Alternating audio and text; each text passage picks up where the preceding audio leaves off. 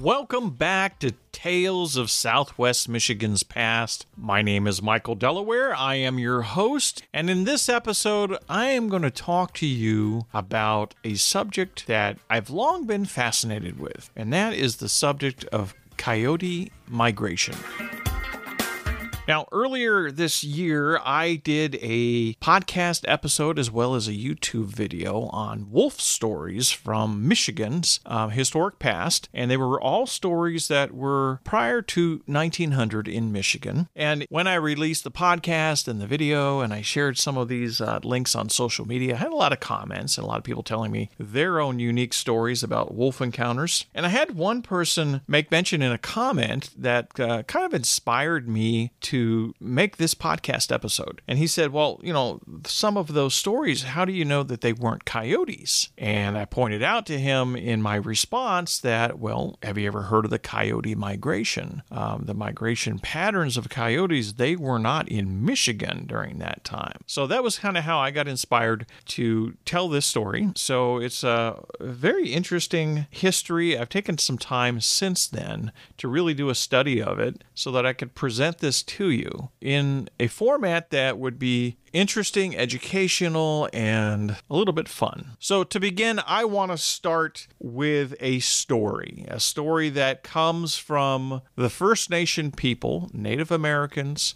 and it was a story that comes from originally an oral tradition. It was something that was verbally passed down through the centuries from elder to young people and passed on. Uh, and that was how stories were told back then. And in the course of my travels, I was fortunate enough to hear this story told to me. And some years ago, I wrote it down and I intended to include it in a book of collection of stories that I've been working on for quite a long time. And it was about the coyote. And I thought, well, I'll try to color it up a little bit or just really explain it to the reader who's unfamiliar with it and, and give a little bit more of an insight. But what's essential to understand is many of these oral tradition stories from the tribal elders, they endeavor to carry forward a message in there. And often the message is embedded in the story in such a way as to illuminate an uncanny, prescient insight into a deeper understanding of the world, expanding beyond a mere spiritual lesson about life. I mean, it often is quite deep and really makes you think. And this story about Coyote did that for me. And so I want to tell you the story, um, and it's in my own words, and there are many different versions of this. If you do research of this online, you'll find slight variations, but I've tried to stay essentially close to the core of the story. Okay, so the the story of Coyote. First of all, to understand the story of Coyote, you have to look at the tradition of the Native American people, and this is this is fairly consistent depending on the different tribes. But they when they refer to an animal in a story, they refer to it as a singular entity or spirit, not as the species of the animal itself. For example, when they talk about hawks, they're not talking about birds, they are talking about hawk. And hawk himself is a spiritual being. Same thing with turtle. They're not referring to turtle as animals, but all of the turtles and it can also be referred to as a singular turtle, but the entity turtle is what they're talking about. And the same would be true for bear, wolf, eagle, and so forth. So when they tell a story about an animal, they refer to it as a very particular entity. In the case of coyote, they refer to coyote as a spiritual entity. Okay. So the First Nation people referred to coyote as a being that composes not just the animal species, but the embodiment of the spirit behind the animal, embracing all coyotes. So when telling the story, the animal we know as a coyote is regarded as a singular spirit or godlike entity referred to as coyote. So, depending on the tribe, coyote is regarded with various levels of consideration. The Navajo people, for example, regard coyote as an untrustworthy character, whereas the Pueblo tribes, coyote was believed to have been a conveyor of hunting medicine. And some tribes regarded coyote as a teacher, whereas others regarded him sort of as an anti hero who embodied recklessness, arrogance, and greed. Still, others characterize Coyote as a comic trickster whose lack of wisdom gets him into trouble but his cleverness delivers him from ruin. So that's kind of a take on different angles from the various tribal viewpoints. But there's a legend about Coyote that's still told among many tribal circles. And in the telling of this story, it varies in subtle differences between the tribes. However, the message is essentially the same. And here's essentially what the story comes to. It came to pass many centuries ago, at a time when Coyote was observing man and other animals. And after careful consideration and observation of both, he came to the conclusion that the living did not appreciate life. And as a god with the power to change the course of events, he came upon the idea to create death as a closure to life so that the living would better appreciate what it means to be alive. And so, Coyote created death. He built it as an entity unto itself and it would serve as a showstopper on the stage of the living. It was the aficionado of the final act, the dark curtain to close out the illuminated light of the living and give them that old final hurrah. Born of shadow, the driving intention of death was one who would bring not only man, but all living things into a greater understanding and appreciation of what it meant to be alive. So once death was created, however, there was no stopping it. It carried on under its own power. So when Coyote unleashed death upon the world, he was at first pleased. Coyote climbed upon a hilltop and looked across the fields and into the deep valleys and over the mountains and marveled at what he had unleashed. Death took to the task of the living in everyday existence and introduced a danger that wasn't present there before. His creation made them aware of the importance of living, and they feared death. But his creation, however, tumbled down a hillside like a boulder causing indiscriminate wreckage in its wake. And so it came that his mighty creation backfired on Coyote, as one day death came and took his own cubs. Devastated and enraged by this outcome, Coyote decided, following many days of mourning, to take his own revenge against death. If he could not stop death, he would defeat it. And thus, Coyote became a tenacious effigy of resilient living. And in the centuries that followed,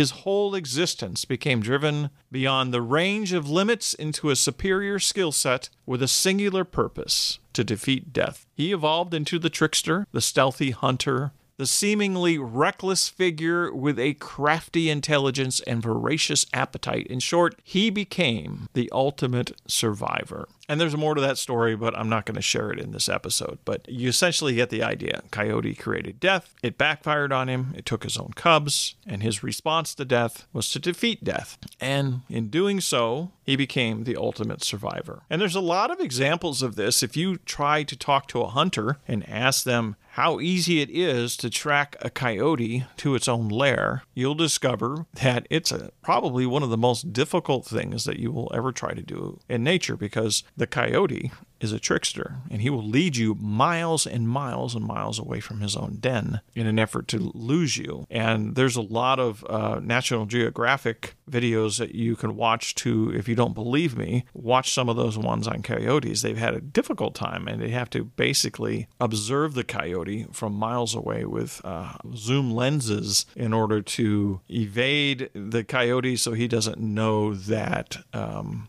you know that he's being followed or watched. That way they can track it to the den and actually you know do whatever natural studies they want to do on the cubs. And so it, they've had to develop this in unique skill set in order to track a coyote to its own den, whereas they don't have to do that with other animals. So the coyote does have a reputation as a trickster. And that being said, so let's take a look at some of the history of coyote expansion in the United States over the years. Now, there's a great historical study that was done by the National Library of Medicine, and it was a, a pretty common comprehensive study that was released in 2018, and it covers data going back to the early 1800s all the way up to 2016 on the expansion of coyotes over a geographic span of North America and Central America. And the geographic distribution of coyotes has dramatically increased since 1900, spreading across much of North America in a period when most other mammal species have been in decline, the coyote has been expanding. Now, there's been a lot of considerable research done into finding out why this has been happening. And today, eh, compared to the 1900s, the coyote had boundaries that um, were essentially west of the Mississippi and to the southern border of Canada. And that was essentially the, the widest range that they had prior to 1900. And before that, they were even in a smaller range. And they were restricted um, primarily to the arid areas of the southwestern United States and California. And they were primarily an arid desert animal or one that would find its way into the grasslands or prairie. Those were the, the terrains that it tended to occupy. And it wasn't until just past the 1900s that we started seeing an expansion when they started expanding into what they refer to as taiga forests. These are forests that comprise more dense vegetation, and so the forested lands. And I'll get into a few of the reasons historically why this was the case and why what caused this to happen. However, just kind of bear in mind that if you're looking at a map in your head, that prior to 1900, and there's been a couple of careful studies done on that. The farthest north that they went in the North America was about just north of Colorado. So in the 1800s, they were kind of just in that range. They, they would go all the way up to the border of Canada in that period, but they were more densely populated to the southwestern United States, and they hadn't really crossed the Mississippi River at that point. As it progressed through the years, now there are coyotes as far north as Quebec. In the 1980s, there were big stories that came out in the news. If you had read the papers during that time, you might recall some of the stories that came out about the coyote's sudden appearance on St. Edward's Island in Canada and also on Newfoundland. And so that was around the 1980s. Um, you get up to the 1990s, they start going up into northern Quebec. They reached Alaska by the 1960s. And as of 2016, they showed up in Panama. Panama is as far south as they were recorded as of 2016, and they have now a potential to go into the South American continent. And the impact from that is kind of unknown. They don't know what will happen to the um, the native animals and species in that, and what the impact of a coyote being introduced into the South American ecosystem and what the outcome of that will be. So the migration of the coyote in present day, as based on the 2016 study, is as far north as Alaska to about the mid-range of Canada, across the. If you were to take the the, the province of Quebec, it's uh, as of 2016, it was pretty much the top of New, Newfoundland was all colored on the map, and halfway up into Quebec uh, in the province of Quebec. So that is um, the range, and then of course west to east coast, all up and down the east coast, all the way down to Florida. And uh, they got introduced into Florida and Georgia. According to the map, they became introduced into the southern tip of Florida by about 1990. Prior to that, the farthest they had gone is they'd gotten into Georgia around 1960, and they began expanding farther east and south between um, 1970 to about 1990 to 2000. And so the latest map shows that they are now down in Panama uh, as far as the range, and as far north as Quebec, and covering the entire east coast. And we're going to talk about a little bit now about why that that occurred. But before I do that, I should probably mention Michigan because this is about tales of Southwest Michigan's past. When did they get introduced or when did they start arriving and migrating into Michigan? Well, according to this uh, map.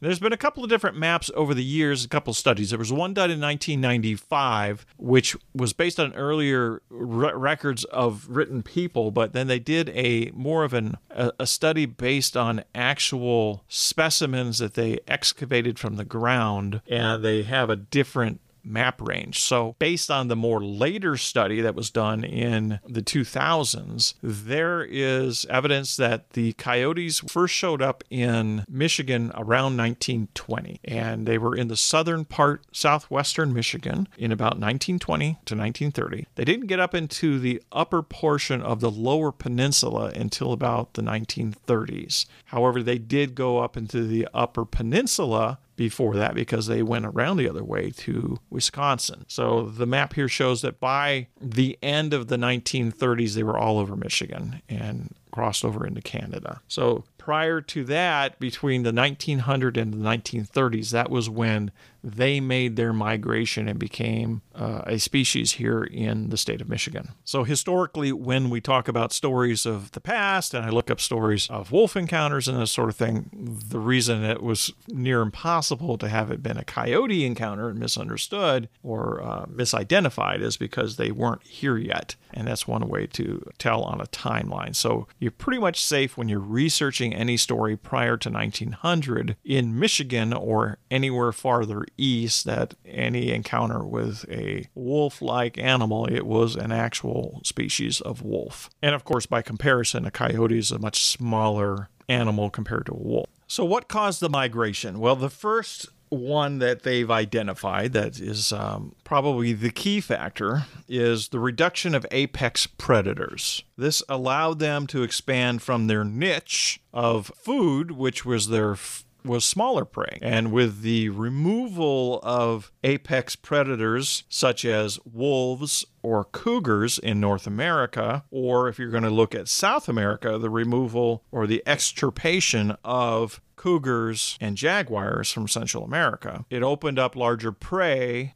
to being sought as meals because no other larger animals were taking them. And so the coyote adapted. And remember the Native American story that I told at the beginning that the coyote is a consummate survivor with a voracious appetite that is willing to adapt into various terrains in order to defeat death. And the decline of the apex predators is looked at scientifically as the one of the main causes that set the stage for the coyote colonization into new terrains, into out of the arid terrains that it was accustomed to into the forested areas. And thus we see it expanding into areas like Michigan and Canada you know, all the way up into Alaska. Now, the colonization of coyotes into Western Canada and Alaska has been attributed to the creation of new human settlements during the gold rushes in the late 1880s. And there was also a factor of the colonization of the whole West, where you had forested areas suddenly turned into farmland, making it very similar to prairies and grasslands that the coyote was accustomed to. If you look at the history of Michigan, uh, in the early history of Michigan prior to 1900, the state was much more forested than it is today, particularly in southwest Michigan all the way up to mid Michigan. Uh, Michigan essentially was a source for lumber and wood material of all kinds for much of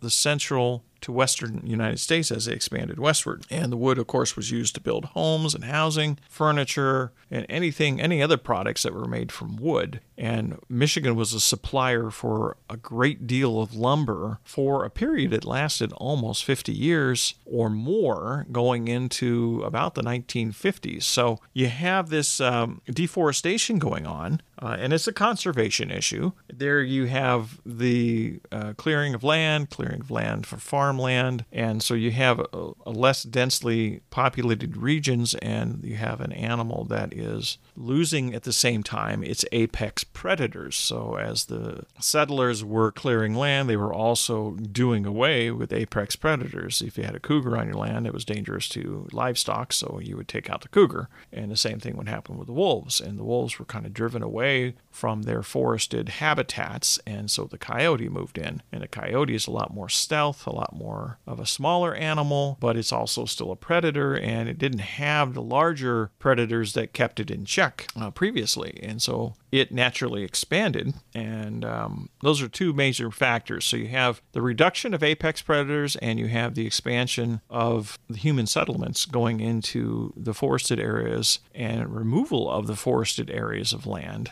uh, over time. Now, there's another factor that has also contributed to the expansion of the coyote, and that is the hybridization with dogs or wolves. And they have been able to do studies of testing of coyotes that they've captured or shot and killed and tested their uh, DNA, and they have discovered that coyotes in the northeastern United States have consistently had a hybridization with dogs or wolves, which made them a little bit more able to adapt to the forested areas than their original species for the arid climates. The other area of the country that has had evidence of hybridization is in the southeastern United States, all the way down to Florida. The coyotes down there definitely have traces of dogs and wolf in their DNA. They have not come up with any evidence to prove that it is the same with the species of coyote found in the northwestern portion of the United States. So it appears that the northeastern and southeastern coyote has more of a, of a, greater degree of hybridization in the species of coyote than you would find out in the southwestern United States. And there is also evidence of this in Central America, but they have not really done any studies to prove it yet. But they are highly suspected because the coyotes down there, in some of the ones that they've inspected, have, have similar morphological characteristics to the dogs or the native species of dogs in that area. So there are um, those main factors that have caused to the ongoing expansion. So you have the removal of the apex predators, the colonization of man into territories and clearing out and making settlements and removing the apex predators, as well as clearing land, making it more desirable for the arid desert, prairie, grassland type species of coyote to expand into there. And then you have their hybridization with dogs, domestic dogs, and wolves, causing the species to evolve. And so historically, the range of the coyote has expanded 40% since the 1900s, which far exceeds any other species of animal in North America or South America or Central America. So this is uh, an unusual ecological wonder that's happened with the coyote and the coyote expansion. And it's just a very interesting historical note because the eastern expansion of the coyote and what it was prior to the 1800s when the European settlers arrived, it's dramatically changed, you know, because it was they were concentrated to the southwestern portion of the United States in those days. And so now we have this new change that's happened over the period from really launching it somewhere around the 1900s all the way to present day in 2016. Over the last 100 years, we've had a 40% plus migration of a species that has not been in the area very that, that long. And so the long term ecological effects of that are still not fully understood. So that's just a very interesting note on the coyote expansion. And there's with the historical context of when they arrived in Michigan, safely say between somewhere between the 1920s and 1930s, they began began arriving and showing up